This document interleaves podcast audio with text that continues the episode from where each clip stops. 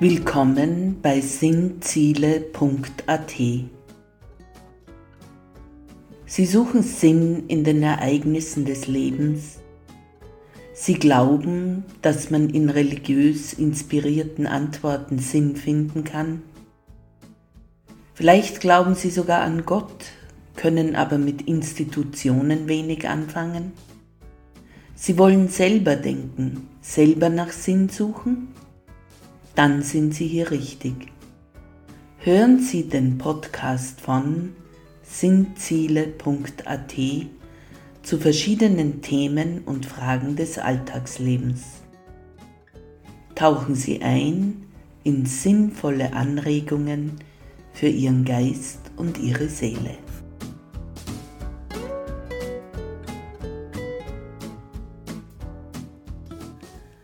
Heute beginnt der Themenkreis 2.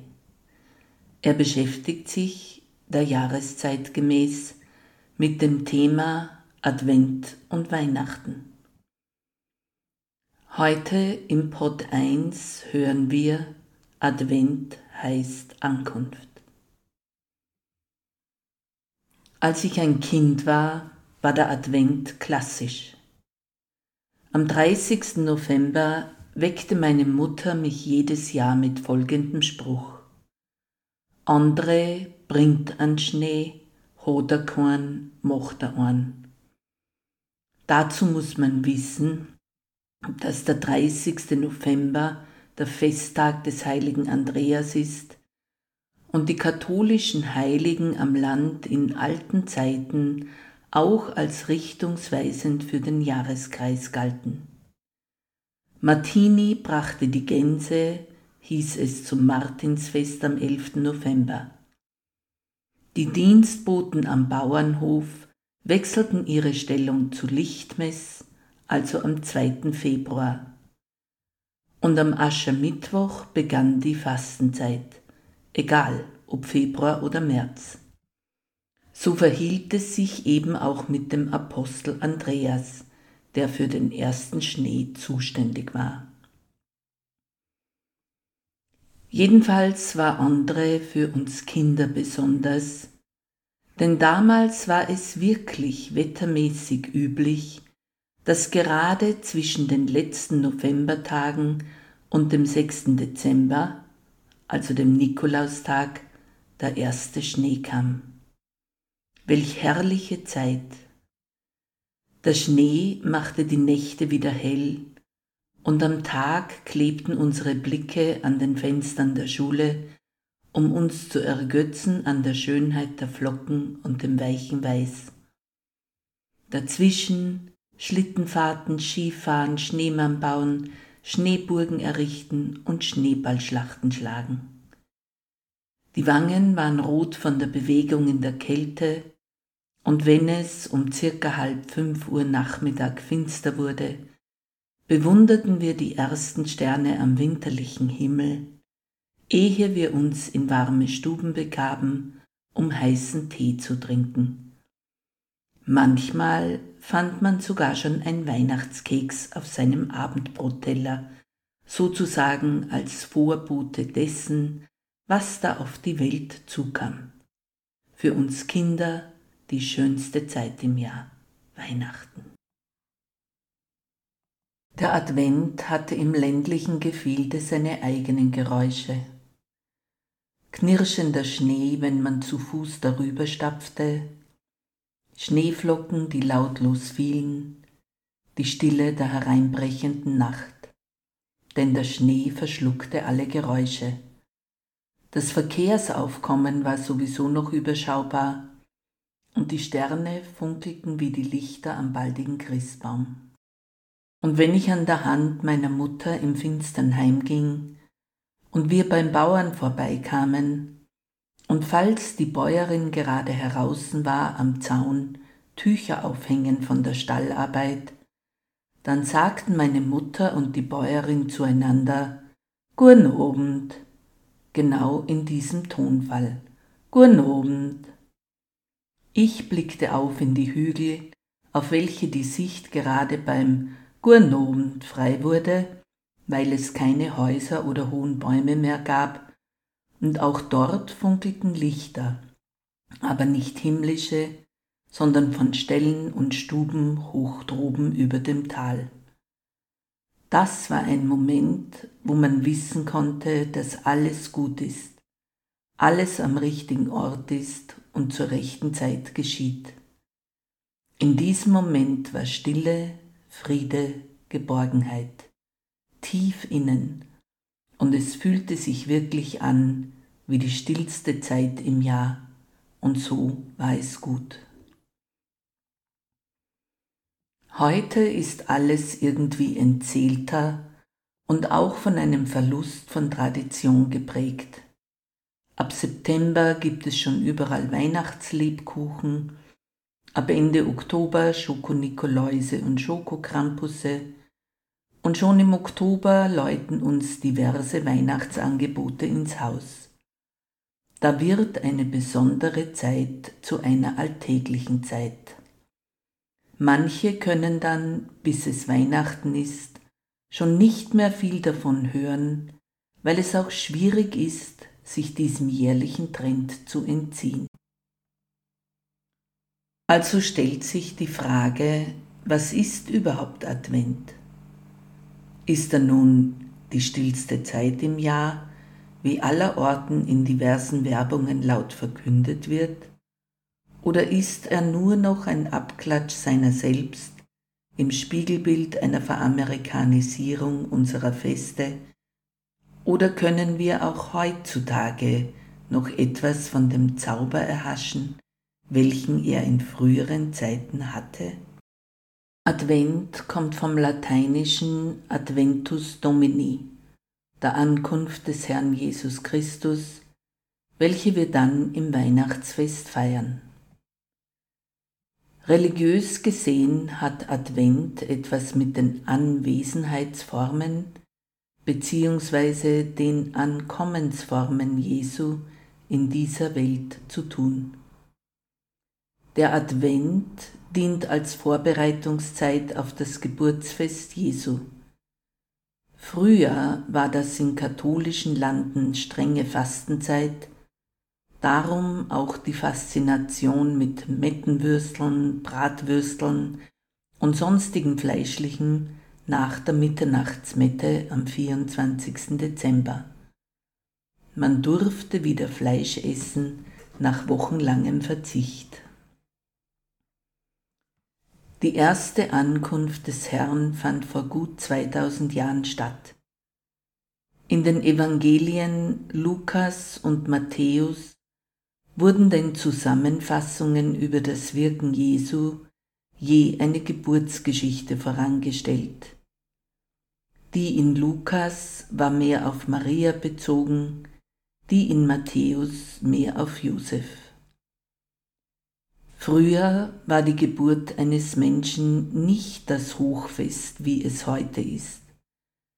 Geburtstag wurde nicht zelebriert und niemand schrieb das Datum auf. Wichtig waren Erfolge auf dem Schlachtfeld oder Krönungstage. Sogar im Umfeld meiner Altvorderen, die schon nach 1900 geboren waren, wurde Geburtstag nie herausgestellt. Angeblich kam diese Idee durch die Amerikaner zu uns. Die ländliche, katholisch orientierte Bevölkerung feierte hingegen den Tag des heiligen Namensfestes. Hieß man Martin, dann erhielt man am 11. November, dem Todestag des heiligen Martin, ein Geschenkspaket, meistens mit Spezereien oder dem, was sonst für jemanden brauchbar war. Der Franz feierte am 4. Oktober, dem Todestag des heiligen Franziskus, und der Stephan am 26. Dezember, jenem Tag, an dem wir des Märtyrertodes des heiligen Stephanus gedenken. Der Geburtstag spielte kaum eine Rolle, so wie heute der Namenstag aus unserer Gesellschaft immer mehr verschwindet. Wer begeht denn noch einen Namenstag? Wer weiß überhaupt noch das Datum? Und wer erhält noch ein kleines Geschenk zur Würdigung des Namenstages? Ich kenne niemanden mehr, der das tut. Also, Jesus kam an. Laut Erzählungen als Baby der Miriam aus Nazareth. Wie geschrieben steht, ein kreuzbraves Mädchen. Es steht auch geschrieben, dass Josef nur der Ziehvater von Jesus war und Gott via Heiligen Geist der wahre Vater Jesu sei. Nun schauen wir uns das noch etwas näher in den kommenden Podcasts von Jesus der Messias an. Jedenfalls ist Jesus in seiner ersten Ankunft in dieser Welt als Mensch wie du und ich geboren worden. Aufgewachsen als Kind im nördlich gelegenen Nazareth, war dann ein Jugendlicher, der bei seinem Initiationsfest ins Erwachsenenleben, seiner Bar Mitzwa, theologisch glänzte, und dann weiß man nichts mehr von ihm, bis er seine Lehrtätigkeit ungefähr im 30. Lebensjahr begann. Als er circa 33 war, wurde er von den Römern gekreuzigt, auch das werden wir uns noch näher betrachten. Seinen Freunden dämmerte es immer mehr, dass dieser Jesus was Besonderes ist, und sie verstehen ihn als den Messias, den himmlischen Erlöser, auf den das Volk Israel seit Hunderten von Jahren wartete. Sie haben nach dem Pfingstfest plötzlich Mut und gehen und verkünden das Evangelium, das da lautet, Jesus ist der Christus, also der Gesalbte Gottes, und er ist auferstanden und der Erlöser, nicht nur Israels, sondern der ganzen Welt. Im Advent und dann im Weihnachtsfest gedenken wir dieser ersten Ankunft. Wir feiern sozusagen den Geburtstag Jesus des Erlösers. Die zweite Art der Ankunft ist gegenwärtig und liegt im Namen Jesu, der da auch Immanuel genannt wird.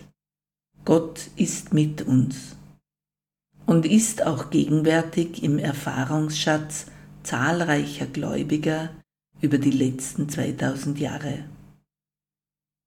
Wer diesen Jesus erlebt hat, wir werden noch davon hören, wem er begegnet ist im Leben, der ist ein anderer Mensch geworden, der ist neu geworden. Neu heißt allerdings nicht perfekt, sondern eine neue Schöpfung, die Gott dienen will und ihm angehören will.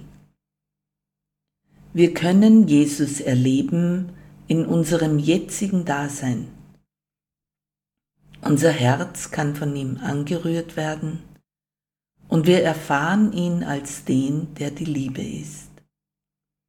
Viele Menschen müssen ihn so erlebt haben, denn man stirbt nicht für einen, von dem man noch nie hörte, oder gibt sein Leben für einen Namen, mit dem man keine Verbindung hat.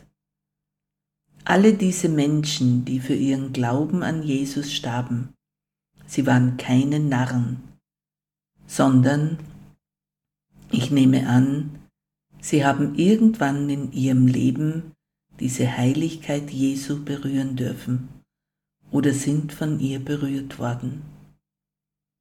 Menschen gehen nicht hin und lassen alles zurück, sterben für andere aus ihrem Glauben heraus oder nehmen Lebenslasten auf sich, ohne dass sie vorher diesen Jesus erlebt haben.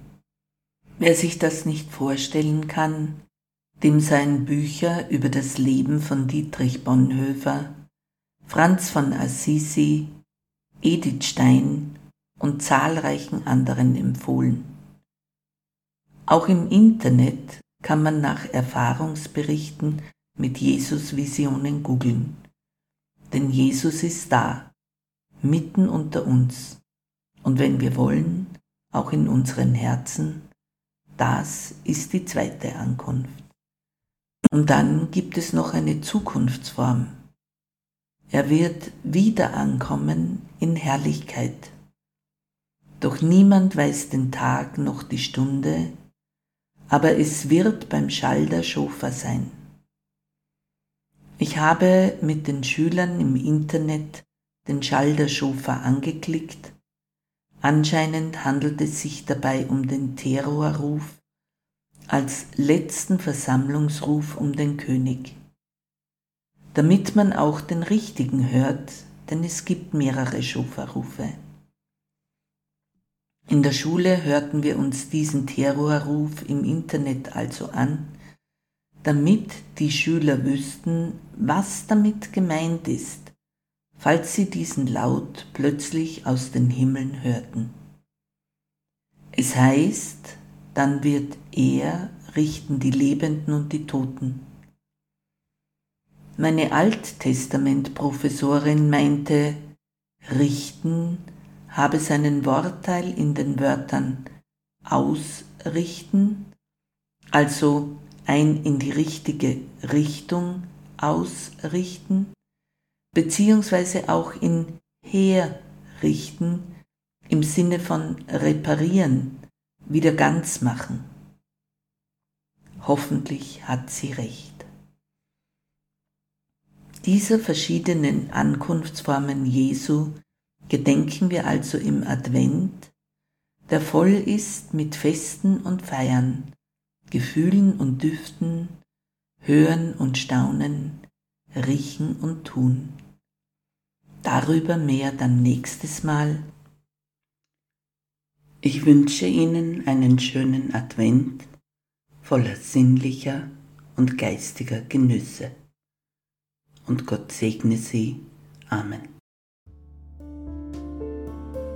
Vorschau. Hören Sie, wie es mit dem Thema Advent und Weihnachten weitergeht. Im Pod 2 von Raffaela spricht über Gott am Sonntag, den 18. Dezember 22, betrachten wir uns die besonderen Tage im Advent, ihre Ursprünge und Begehungen näher und schreiben Sie mir über meine Homepage